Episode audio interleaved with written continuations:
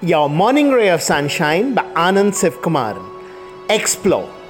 Life is going to keep throwing new opportunities and experiences at us.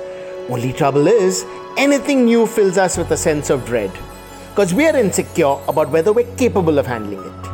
Newsflash we don't need to use our brains. If life has chosen us to go through this experience, it's because we're ready for it, we need it to get to the next level of evolution in our lives.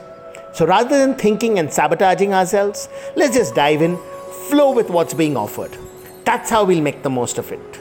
Akin to condors who use air currents to soar for hours, they do this by using the wind, not resisting. Sunshine in your day.